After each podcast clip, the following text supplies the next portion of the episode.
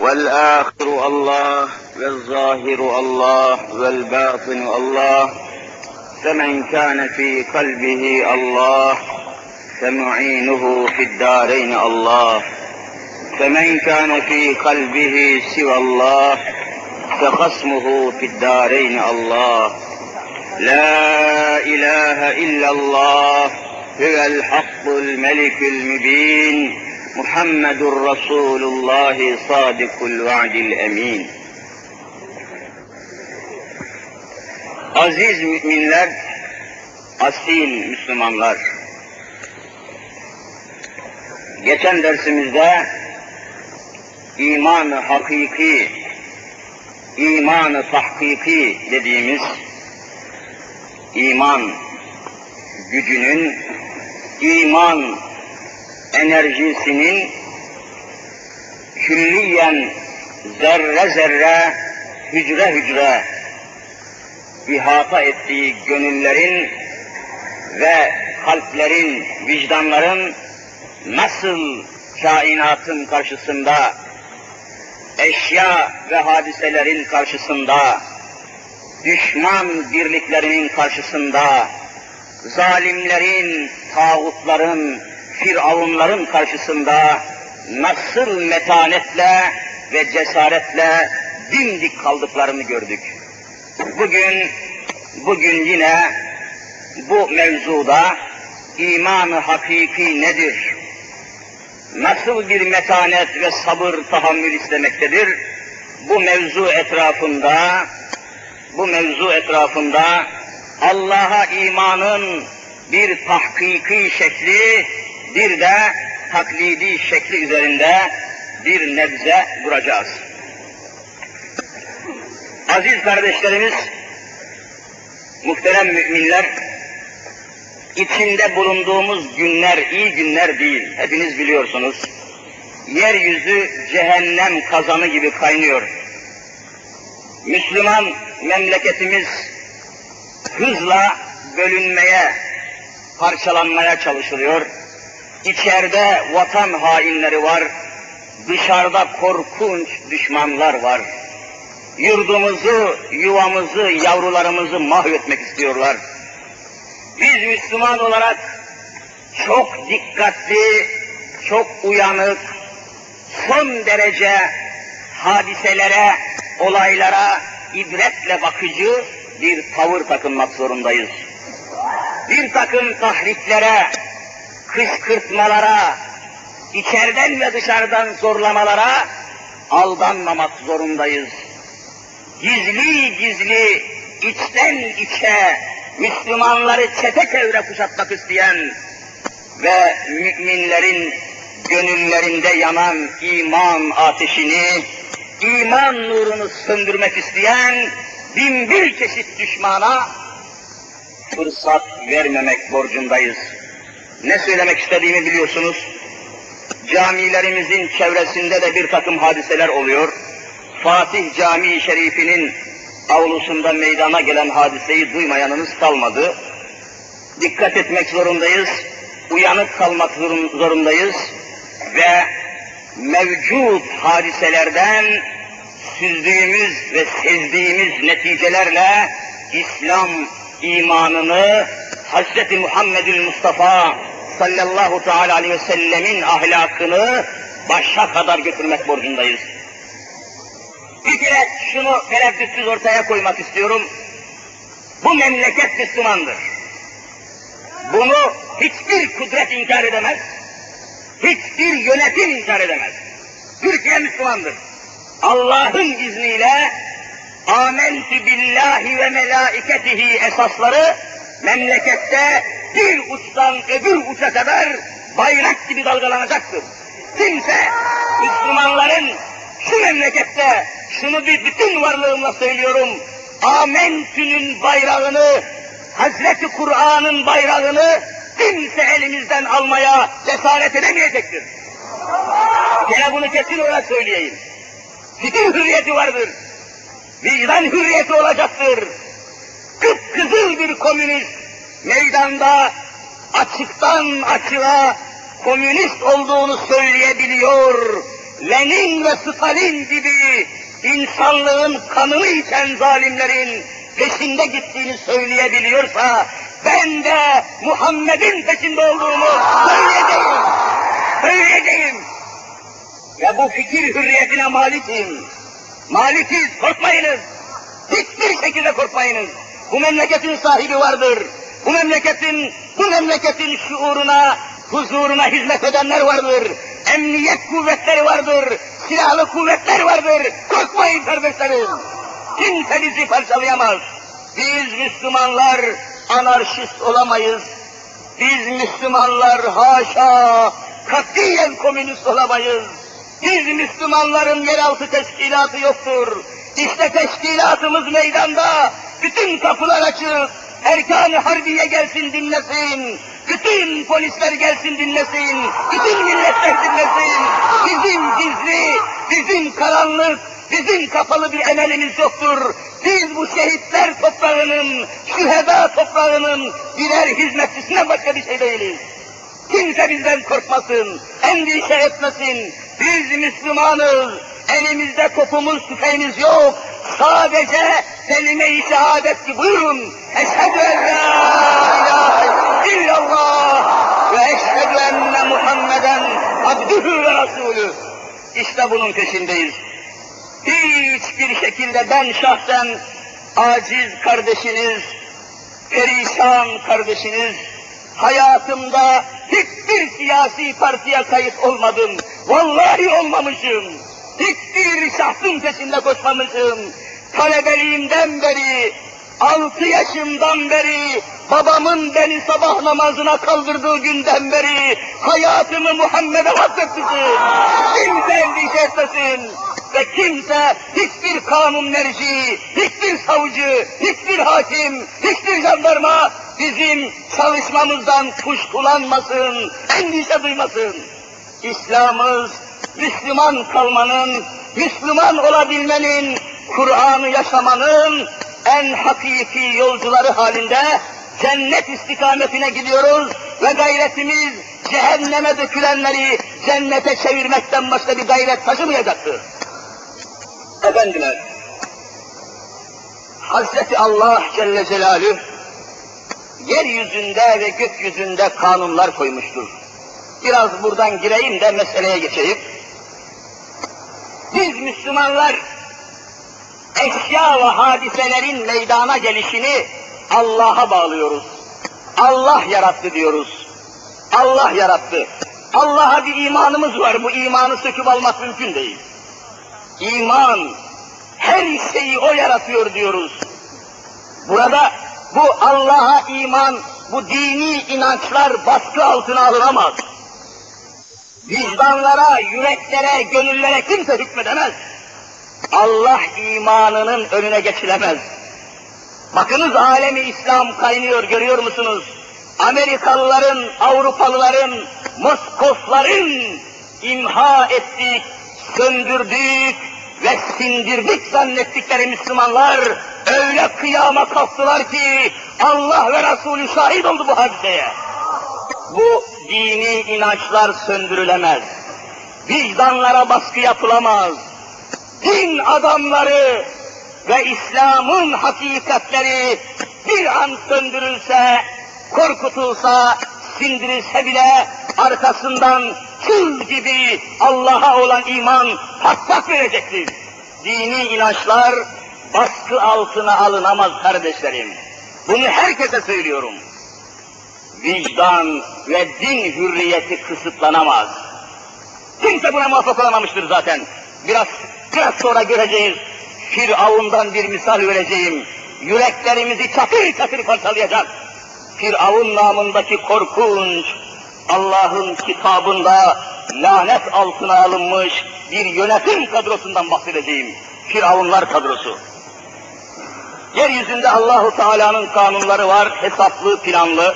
Biz bunların izahını Allahu Teala'ya bağlıyoruz ve ve huve ala kulli şeyin kadir noktasında düğümlüyoruz.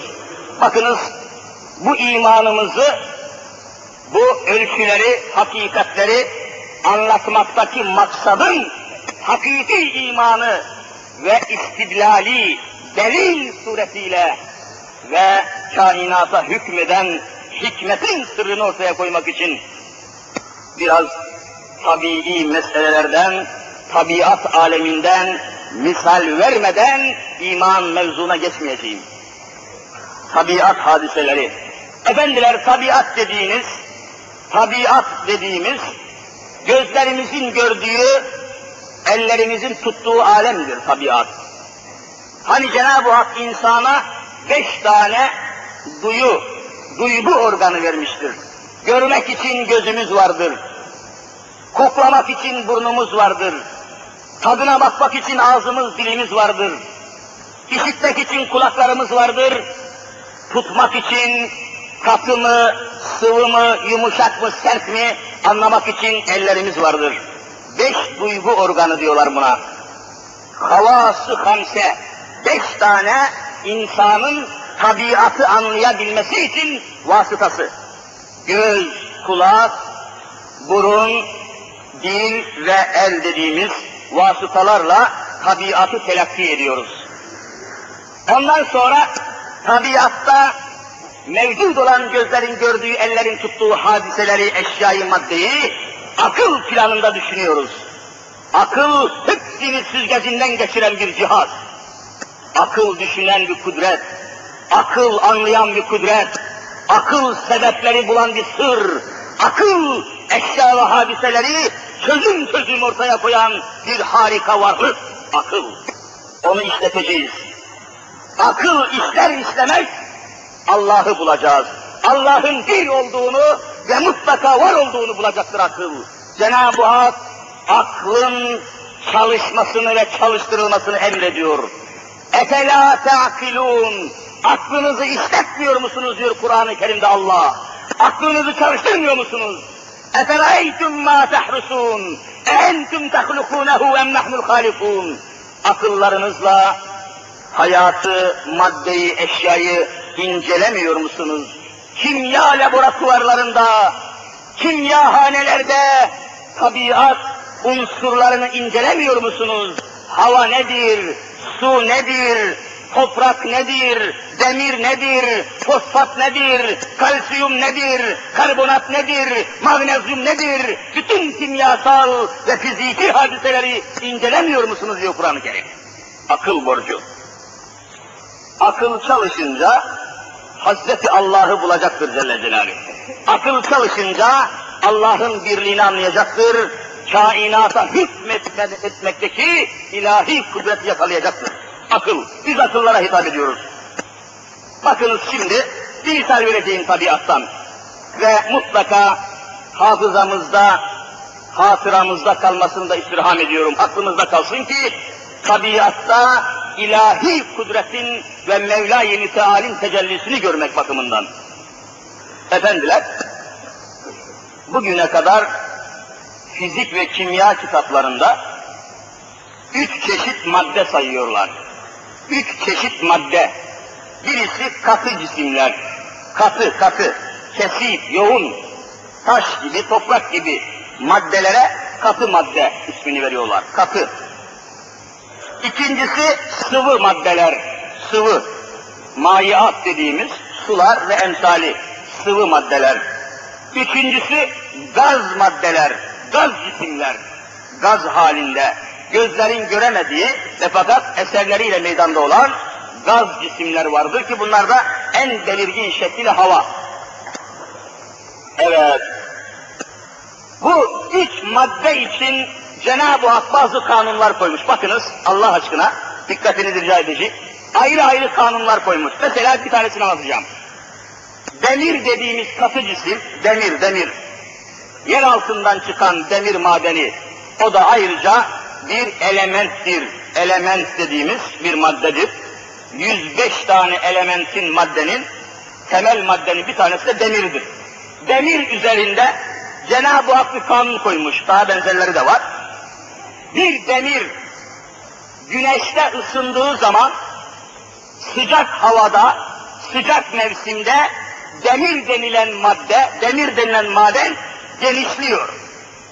Isı, sıcaklık arttığı zaman demir genişliyor. genişliyor, genleşiyor. Hava soğuduğu zaman ısı, demir denilen madde ısıyı kaybettiği zaman hava soğudukça, üşüdükçe demir büzülüyor, daralıyor, daralıyor, sıkışıyor. Hava ısındıkça, ısı derecesi arttıkça demir genişliyor, havanın ısısı düştükçe demir daralıyor. Telgraf tellere dikkat ediniz. Telgraf telleri yazın gevşek dururlar, kışın gergin dururlar. Gergin dururlar, düzülürler böyle. İlahi bir kanun. Rabbül Alemin böyle bir kanun koymuştur, tamam. Hepsi böyle değil. Bakınız, sıvı maddeler, mesela su, Allahu Teala suya başka bir kanun koymuş. Suya başka bir kanun koymuş. Bakınız, tam tersine demir ısındığı zaman genleşiyor, genişliyor, demir soğuduğu zaman daralıyor, düzülüyor dedik ya, su bunun tersine hareket ediyor.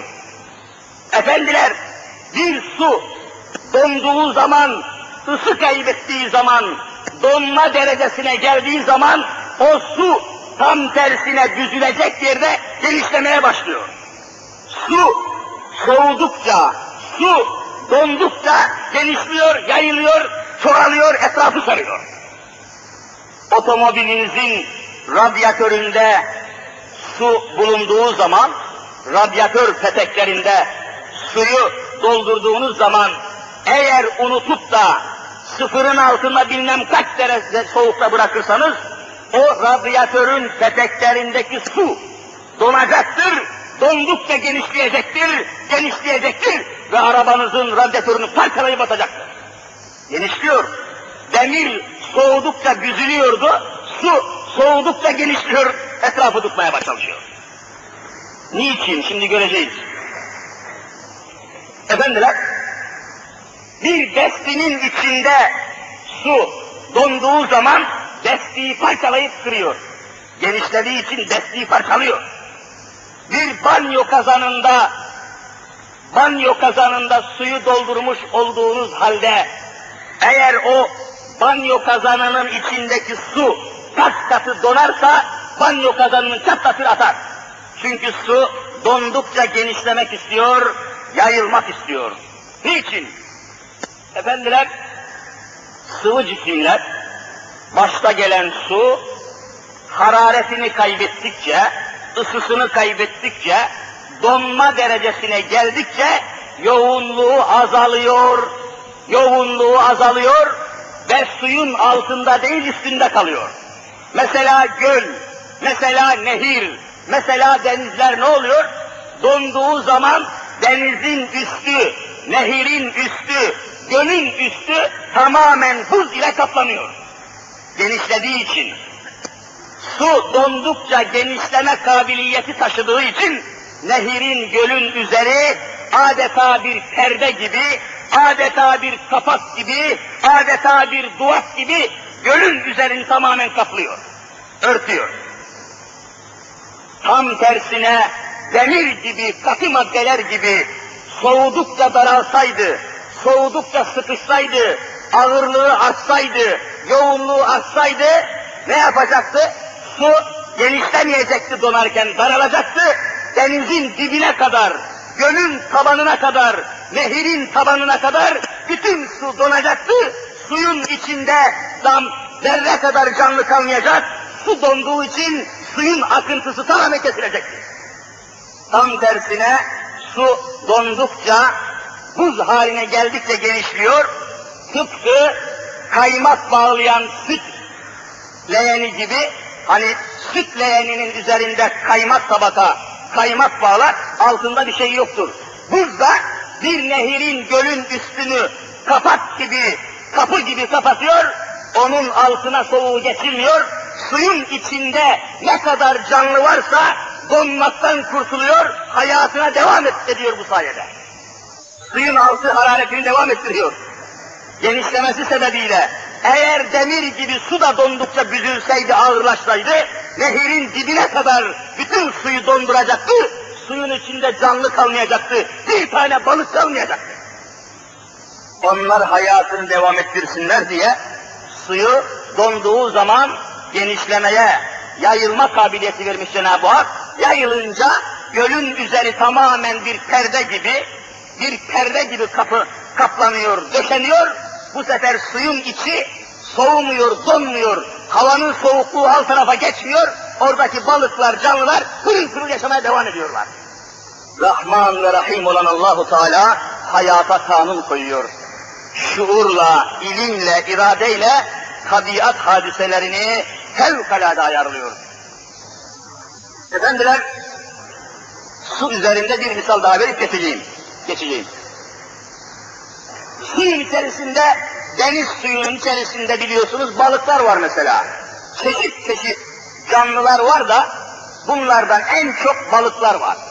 Balık suyu içinde yaşıyor. Balık suyu içinde yaşıyor.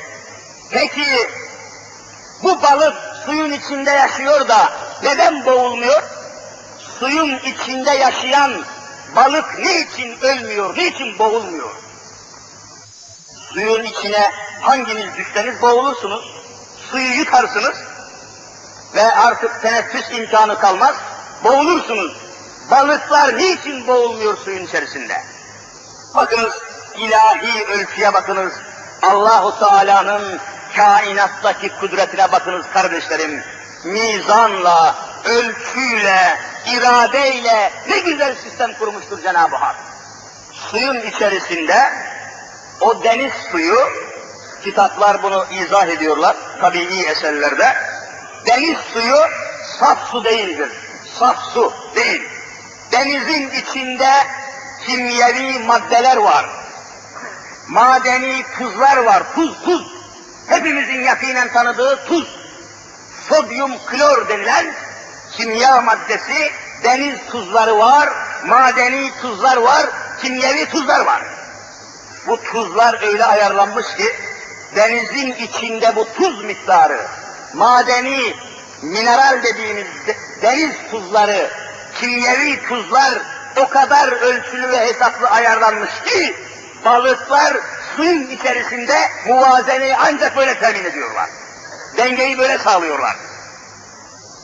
Mesela siz şimdi elinize bir kesme şeker alsanız da, kesme şeker, çay içerken kesme şekerinizi çayın çaya batırdığınız zaman ne oluyor?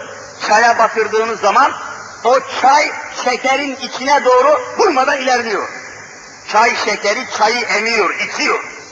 İçiyor. Niye? Çay şekeri yoğunluğu fazla olan maddedir. Çay ise yoğunluğu, kesafeti az olan maddedir. Yoğunluğu az olan madde, yoğunluğu çok olan maddeye doğru doluyor, içiyor, boğuluyor. Eriyip gidiyor. Peki balıklar niçin bu deniz suyunu emip emip de boğulmuyor, mahvolmuyor? İlahi bir muvazene, bir ölçü konmuş.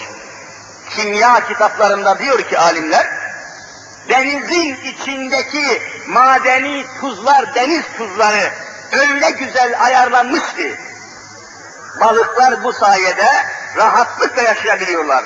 Eğer deniz suyunun içinde tuz miktarı binde 200'den fazlaya çıkarsa, binde 200'den fazlaya çıkarsa, denizin yoğunluğu artacak, bu sefer balığın bünyesindeki suyu çay şekeri gibi emecek ve balığı kurutacaktı. Balığı kurutacaktı. Denizin yoğunluğu artacaktı. Eğer tuz miktarı binde 200'den fazla olsaydı. Öyle değil, ayarlanmış. Tam tersine denizin içindeki tuzların miktarı binde beşten az olsaydı, denizin yoğunluğu bütün bütün azalacaktı. Bu sefer de denge bozulacak. Balık deniz suyunun tamamını içecek. Bu sefer balık boğulacaktı. Dengeli tutmuş Cenab-ı Hak. Ayarlı, ölçülü, hayatın devamı için harika bir sistem kurmuş. Hasreti Allah Celle Celaluhu. Bütün bunları gördükten sonra Rabbül Alemin'in kainata hükmeden tek irade, tek yaratıcı, tek sahip, Malikü semavati vel ard, bütün göklerin ve yerin maliki ve sahibi olarak tek Allah'a iman etmek aklın vazifesi ve aklın borcu haline geliyor. Ve bu akılla tespit edildikten sonra iman kalbe geliyor. İman kalbe geliyor, müminin kalbini istila ediyor. Artık iman müminin kalbine oturuyor, tasdik ediyor ve bütün zerrevatına, hüceyratına, bütün organizmasına, mekanizmasına iman hükmetmeye başlıyor. Şimdi misalin sırası geldi. Efendiler, Firavun demiştim ya, daha evvel de bir sefer naklettiğim bir hadiseyi bugün Şehzade kürsüsünden bir kere daha nakletmek istiyorum. Ve zamanında söylenmesi, lüzumu ve ehemmiyeti bakımından zamanımızda bu heyecanın, bu şuurun, bu iman huzurunun, iman şuurunun, iman potansiyelinin tekrar tekrar bilinmesi için. Firavun biliyorsunuz korkunç bir sistemi kurmuşlar ki hani Müslümanlar bizler hayırlı bir işe başlarken Bismillahirrahmanirrahim diyoruz ya, Bismillahi diyerek başlıyoruz ya, Firavun idaresindeki bütün insanlar da bir şey yapmaya başlarken bir izzeti Firavun diye başlarlarmış. Bir izzeti Firavun. Firavun'un şerefi namına. Öyle yetiştirmiş, öyle neslini terbiye etmiş hain. Vicdanlara baskı yapmış Firavun. İnanmayacaksınız Allah'a demiş. Tabiat yarattı diyenler gibi Allah'ın yaratma gücünü inkara zorlamış insanları. Kur'an-ı Kerim aynı haber veriyor. Sihirbazları topladığı zaman Firavun'un sihirbazları, sanatkarları, sanatçıları, hırsızları ve bin bir hipnotizmacıları فَاَلْقَوْ حِبَالَهُمْ وَعَصِيَّهُمْ Firavun'un cambazları, sihirbazları orta yere iplerini ve sopalarını koydular. İp ve sopa koydular. Ve kalu şimdi sanatlarına ve işlerine başlarken demin dediğim gibi ve kalu bi izzeti firavun inna lenahnul galibun Firavun'un izzeti için şimdi Musa peygamberi mağlup edeceğiz diyorlar. Bir izzeti Firavun. Kelime aynen Kur'an-ı Kerim'de var. Bismillahi der gibi her meselede bir izzeti Firavun demişler. Öyle yetiştirmiş. Öyle yetiştirmiş. Bunun üzerine hadise yıllar yılı böyle çökmüş tabii oraya zulüm ve baskı, korku ve endişe yerleşmiş. Fakat Hazreti Musa geldi, tevhid dinini tabi, La ilahe illallah, Allah'tan başka kimse Allah'ım diyemez. Tevhid imanı ortaya çıktı. Hazreti Musa bunu getirdi, başka bir şey getirmedi zaten. Sen kim oluyorsun? Sen bir fanisin, hükümdar olmak bir şey değil. Sen de akşam olunca bir çöpçü gibi uyumuyor musun kafir firavun? Sen de uykuya mahkum değil misin? Sen de tuvalete çıkmaya mahkum değil misin? Sen nasıl Allah oluyorsun diyorlardı. Tuvalete çıkmaya mecbur adam nasıl ben sizi yaratıyorum diyebilir? Her akşam uyumak zorunda olan adam, gözlerinin kirpiklerine hakim olamayan adam, tırnaklarının büyümesine hakim olamayan adam nasıl Allah'ım diyebilir? Mahluktur, mahkumdur insan. Var mı dünyada tuvalete çıkmayacak adam? Yüz numaraya mağlup olmayan adam var mı? Defi hacete mağlup olmayan kimse var mı? Kimse ilah olamaz. La ilahe illallah tevhidi geliyor. Musa aleyhisselam bu tevhidi ortaya koyar koymaz Firavun'un sarayı çatır çatır sallanıyor. Tevhid imanı kardeşim. Firavun'un sarayında bir hazinedar var. Yani maliye vekili. Hani maliye her devletin bir maliyesi, bütçesi var ya, o bütçeyi Maliye Bakanlığı, Maliye Vekaleti gibi o zaman da her devletin tabii böyle şeyi var. O esnada Firavun'un sarayında Maliye Nazırı, Maliye Bakanı makamında birisi var.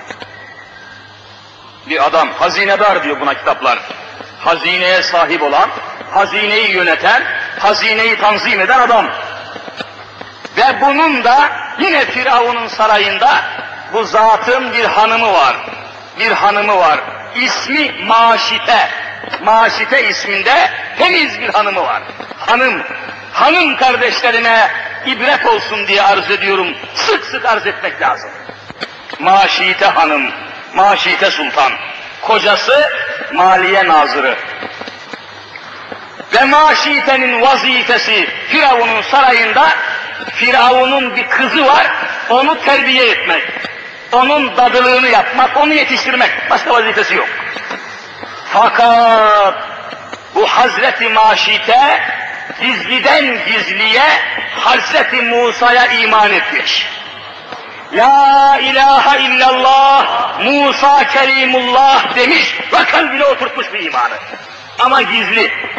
Fakat hikmeti ilahiye olacak ve yeryüzündeki bütün Müslümanlara, müminlere ibret olsun diyecek tabii.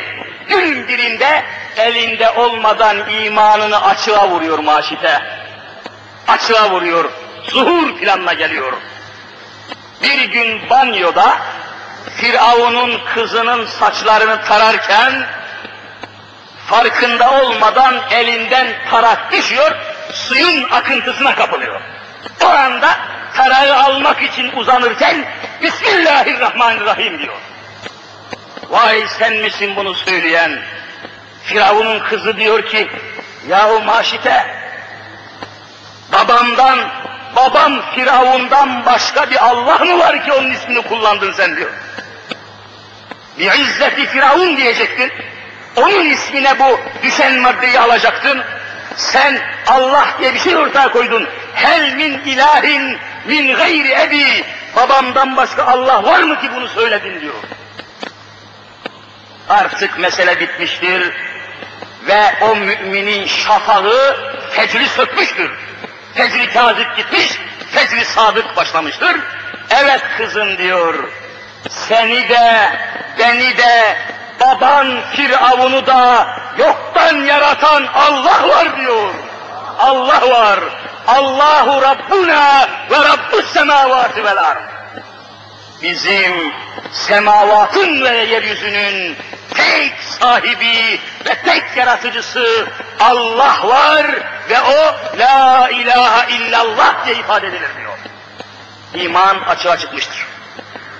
Bakın şimdi kalbe iman oturunca hiçbir şey para ediyor mu? Kalbe oturacak iman. İman insanın gırtlağında kalırsa felaket. Ağzında dolaşır, diline bulaşırsa beş para etmez. Kalbe oturacak iman. Bütün mesele burada. Efendiler, derhal Firavun'un kızı hızla koşuyor. Babasına yetişiyor, diyor ki babacığım, Maşite hanım, senden başka Allah kabul ediyor, kimse duymamışken derhal Maşite'yi paramparça ediyor. Kimse duymamışken. Böyle böyle söyledi, hadiseyi anlatıyor. Maşite'yi huzuruna çekiyor kafir Firavun. Gel bakayım Maşite. Hel min ilahin gayri. Benden başka Allah var mı ki sen böyle bir şey çıkardın? Artık durabilir mi Maşite? Mukaddes kadın durabilir mi? Evet ey Firavun diyor, seni ve bütün kainatı yoktan yaratan, bir ve benzeri olmayan Hazreti Allah var diyor. Firavun titremeye başlıyor. Hışmından, gazabından, gadabından yerinde duramaz hale geliyor. Bir kadın olasın ha, bir kadınlığınla benim saltanatımı ve firavuniyetimi, benim uluhiyetimi inkar edesin ha diyor. Hazmedemiyor. Hemen emir veriyor. Maşite'nin teker teker tırnaklarını söküyor. Teker teker tırnakları sökülüyor. Ve fakat bilmiyor ki kafir Firavun, kalbe oturan iman, insanın, müminin bütün vücuduna yayılmıştır. Tırnak uçlarına kadar kan maddesi geldiği gibi iman da tırnaklara kadar nüfuz etmiştir. O her tırnağını sıktıkça, her tırnağını kopardıkça La ilahe illallah diyor. İman nüfuz etmiş çünkü. İman nüfuz etmiş. Eğer biz davamızdan endişe duyuyorsak, Müslüman, Müslüman korku ve endişe taşıyorsa, canım ne olur ne olmaz bugün camiye gitmeyeyim hele gibi bir korku içinde bulunuyorsa, efendim Allah belasını versin ne yapalım, kötü zamandayız deyip susuyor ve imanın icabını, hakikatini ortaya koyamıyorsa, ondaki iman henüz kalbine vallahi oturmamıştır. Yeminle söylüyorum. Kalbe oturduğu zaman bütün azasına hükmetmesi lazım. Nasıl ki vücudun her tarafına kan dediğimiz maddeyi kalbimiz göndermiyor mu? Her kılımızın dibine kanı gönderen kalbimizdir. Her tırnağın altına kanı gönderen kalbimizdir. Eğer ellerimize, gözlerimize, kulaklarımıza, ayaklarımıza imanımız hükmetmiyorsa iman kalbe oturmamış demektir. Dikkat ediniz. Evet, tırnakları söküldüğü halde hala tevhidini, la ilahe illallahı devamlı söylüyor. Bu da kafi gelmiyor. Hemen maşitenin saçlarından tavana astırıyor derhal. Tavana astırıyor saçından ve durmadan kırbaç vuruyor sırtına.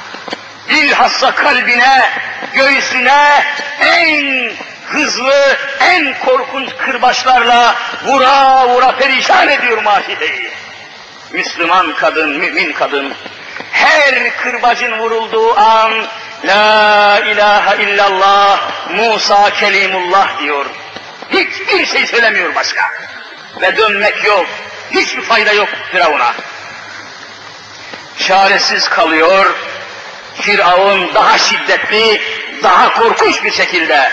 Firavun çok çok korkunç ceza veren bir adam. Kur'an-ı Kerim aynen şöyle ifade ediyor bunu. Bakınız. O Hazreti Musa'ya iman edenlere karşı öyle bir hışımla çıkıyor ki Kale Firavun diyor ki Amentüm lehu kable en azene leküm ben size müsaade etmeden önce mi Musa'ya iman ettiniz ha? Benden izin almadan, benim kontrolüme girmeden mi Musa'ya iman ettiniz? Sizi mahvedeceğim diyor Firavun. لَاُكَطِّعَنَّ اَيْدِيَكُمْ وَاَرْجُلَكُمْ مِنْ خِلَافٍ وَلَاُصَلِّبَنَّكُمْ اَجْمَعِينَ Firavun'un şeyini Rabbül Alemin naklediyor. Sağ elin kolunuzla sol bacağınızı, sol kolunuzda sağ bacağınızı çaprazlama kesip sizi çarmıklara gireceğim diyor kafir. Ne şiddetlidir mel'un. le ukattı'anne eydiyekum ve erculekum min hilafin. Çaprazlama vücudunuzu parça parça edeceğim. Şu dehşete bakınız. Kur'an nasıl da haber veriyor bunları? İbret. Kur'an-ı Mübin, Ya Rabbi ne müthiş bir kitap. Ne muazzam bir kitap ki her kelimesinde, her sayfasında kainata bakan bir güneş mevcut bulunuyor. Maşiteyi bu sefer avuçlarından birer çiviyle bir ağaca astırıyor. Göğsüne bir çivi, her iki elinin ortasına da bir çivi, bir ağaca astırıp bekletiyor. Kanlar akmaktadır. Günlerce ağaç ve susuz kalmıştır. Damarlarında kan son hareketlerini yapmaktadır. Rengi yaprak gibi solmuştur. Gözleri suyunu kaybetmiş çukur gibi çukurlaşmıştır. Her şeyiyle tükenmiş, tükenmiş, sadece La ilahe illallah diyebilecek kadar bir nabzı oynamaktadır. Her şeyini terk etmiştir. O elleriyle çivili olduğu ağaçta bile katiyen imanından vazgeçmediğini görünce Firavun, iki tane çocuğu vardır maşitenin. Birisi beş yaşında, öbürü de altı aylık bir yavrudur. Beş yaşındaki yavruyu, çocuğunu getiriyorlar. Diyorlar ki maşite, şimdi gözünün önünde testereyle gırtlağını bu çocuğun keseceğiz. Rabbim Firavundur, benim Allah'ım Firavundur diyeceksin diyorlar. Ne zulüm ya Rabbi, ne dehşet ya Rabbi. Yavrusunu karşısında görünce maşite, o canını ve kanını kaybettiği kemikleşmiş bünyesinde birdenbire analık şefkatiyle hüngür hüngür ağlamaya başlıyor. Fakat birdenbire gayreti imaniye, iman bütün vücuduna hükmediyor ve tereddütsüz yine La ilahe illallah diyor. Çaresiz kalıyorlar. O beş yaşındaki kız çocuğunun gırtlağını maşitenin yüzüne kadar getirip testereyle biçiyorlar boğazını derhal. Dehşet olsun etrafa. Ve maşitenin yüzünden gözünden yavrusunun kıpkırmızı masum kanları akıyor. Alemi İslam iman davasında, iman yolunda ne sahneler var kardeşim, ne sahneler, ne manzaralar, ne neticeler meydana gelmiştir. Sen ey Müslüman, Allah yolunda neyini kaybettin şimdiye kadar? Neyi verebildin? Hangi şeyini verebildin? Allah yolunda neyini, ne kadarını, ne zaman, nerede, nasıl verdin? Hesap vereceksin. Davamıza sahip çıkmak zorundayız. İslam'a sımsıkı sarılmak. Günün birinde bir hadise olduğu zaman bir din hocasını, bir dini mevzuyu kapatmak ve yıkmak isteyenler zuhur ettiği zaman eğer sen korka korka cehenneme gider gibi geriye geriye dönüp evine gidersen sana mümin demeye imkan ve ihtimal yoktur. Eğer öyle bir imanı hakikiyle tırnaklarına kadar yeleli aslanlar gibi kükremezsen imanı hakikinin olmadığını ızhar etmiş olacaksın. Cenab-ı Hak cümlemize hakiki imanı nasip eylesin inşallah. Efendiler, bu sefer yine dönmüyor maşite davasından, inkar etmiyor katiyen. Allah'tan başka bir şey söylemiyor. Bunun üzerine o altı aylık yavruyu getiriyorlar. Zaten günlerden beri görüşmemiş. Zaten göğsünde bir damla süt kalmamış yavrusuna verecek. Zaten kupkuru iskelet haline gelmiş. Elleriyle ağaca çivilenmiş. Öz yavrusunu bağrına basmaktan aciz, mahkum edilmiş. Ciğer faresini, ciğer faresini, bütün şefkatini kaybetmiş. Ona en ufak bir annelik vasfı gösterememiş. O yavruyu getirince, yanına yaklaştırınca, annesinin kokusunu alan yavru, göğsünün, memesinin, memesindeki sütün kokusunu alan yavru, birdenbire annesinin bağrına sarılıyordu. Bağrına sarılıyordu. O sarılıyordu ama annesi ona sarılamıyordu. Elleriyle ağaçlara çivilenmişti. Baktı, baktı melul melul, müşkil müşkil baktı da yavrusunu kucaklayamamaktan ızdırabı bekarın hale geldi. İman yolunda, İslam yolunda mücadeleye, azmi iradeye bakınız kardeşlerim. Sen ey Müslüman kadın, sen ey Müslüman insan, ne zaman davana, ne zaman imanla sahip çıkacaksın? Elleriyle yavrulus yavrusunu tutamamak ne büyük ıstırap. Kendi ciğerinden kopan yavruya melul melul bakmak ne büyük ıstırap. Ne korkunç bir hadise ya Rabbi. İman uğrunda her şeyini verenler Allah'a en yakın olan insanlardan başkası değil. Yavrusu paramparça, kırbaç yaralarıyla paralanmış, gözleri çukurlarda kaybolmuş gibi ışıl ışıl parıldayan annesinin yüzüne müşkil müşkil bakıyor. Darmadağınık, arşın altında Allah diyen bir manzara, Allah'tan başka bir şey söylemeyen bir iskelet, iskelet sallanıyor. İmandır o cevher ki ilahi ne büyüktür. İmansız olan paslı yürek sinede yüktür. Bu sefer şeytan birdenbire geliyor maşifenin yanına. Şeytan hani son sureyi Kur'aniye'de yüvesvisu fi sudurin nasi minel cinneti ve nas Kur'an'ın son ayeti. Müthiş ayet. Haber verildiği gibi şeytan geliyor maşiteye bak diyor maşite her şeyini kaybettin artık Beş yaşındaki kızın testereyle kesildi, tırnakların söküldü, her tarafın çiviyle çakıldı. Gel artık, benim Rabbim Firavundur de, şu kundaktaki yavrunu bari kurtar, ne zalim kadınsın diyor, hiç mi yavruna acımıyorsun diyor. Vesvese, yüvesvisu fî sudûrin nas, minel cinneti vel nas, vesvese veriyor. Tam o esnada, o dakikada, o noktada bir hadise meydana geliyor. Bütün kainatın kulaklarını verip dinleyeceği bir hadise. Analık şefkatiyle neredeyse zahiren dilimin ucuyla Rabbim sensin diyeyim de imanımı gizleyeyim diye fırtınalar koparırcasına küçücük yüreğinde karar vermek üzereyken tamam vazgeçiyorum sen benim Rabbimsin diyeceğin noktada kundaktaki çocuk birdenbire lisana gelerek anne her şeyini terk ettin beni de terk et imanını terk etme diyordu. Her şeyini verdin beni de ver beni de terk et ama Allah'ı terk etme diyordu. Yavrudan çıkan titreşimler, keramet tarikiyle meydana gelen müthiş sahne bütün ülkeyi sarmış ve her tarafa dehşet yaymıştı. Ne hadiseydi bu ya Rabbi? Ne metanetti? Allah'ın ne kudretiydi bu? Kıyamet sabahına kadar gelecek olan müminlere ne büyük ibret idi ki bu?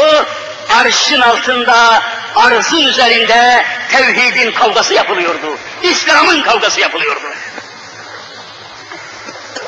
Anne, şu ana kadar sabrettin, her şeyini terk ettin, beni de bırak, mahşerde beraber olacağız. Anne bak, ufukta gör, Allah senin için cennette bir köşk halk etti diyordu. Bak ve gör diyordu. Ta çukurlarda kalan, fersiz, fersiz bekleyen iki gözünü ufuklara doğru dikti, kendisi için yaratılmış cennet köşkünü gördü. La ilahe illallah Muhammedur Resulullah diyoruz. O zaman Musa Kelimullah diyerek ruhunu çarmıkta, ağaçta teslim eyledi. Müminler, Müslümanlar, iman bir kalbe oturmazsa, bir kalbe oturmazsa katiyen insanı Allah'a götüremez. Kalbe oturunca zerre zerre her şeye hakim olması lazım. Ben imanı anlatıyorum. Ben din görevlisiyim. Kanunen, evet kanunen bu kürsüye çıkıp konuşmak hakkımız vardır. Diyanet Teşkilatı, Diyanet İşleri Başkanlığı'nın 633 sayılı teşkilat kanunumuz vardır ki, kanun ile sabittir ki, çıkacaksınız kürsülere, Müslümanlara imanı, İslam'ı, ibadeti ve ahlakı anlatacaksınız diyorlar. Biz de kanun ile, kanuni olarak şurada vaaz ediyorum. Bana kimse dokunamaz şurada. Ve bütün iman esaslarını Amentü'nün dalga tal dalga Allah'a giden dalgalarını ve Amentü'nün bayrağını elden ele mahşer meydanına kadar götürmeye azmetmiş insanlarız biz. Efendiler bunun üzerine Firavun daha korkunç bir şey altında daha etrafa fazla yayılmadan hemen ağaçtan çivilerini sökerek maşiteyi indiriyorlar. Hiçbir günahı olmayan maliye nazırı makamındaki kocasını da getiriyor oraya. Kocasını da getiriyorlar. Diyorlar ki bak hanımın ve çocukların gitti. Sen de bunlar gibi bir şey söylemeyesin. Sen şimdi onların namına Rabbim Firavundur de bakayım diyorlar. Bakıyor yavrusu parçalanmış, gırtlakları parçalanmış. Hanımı Naşite Sultan perişan bir halde onları görünce Allah sana lanet etsin kafir Firavun diyor. Ve tevhidi ortaya koyarak o da imanını haykırıyor.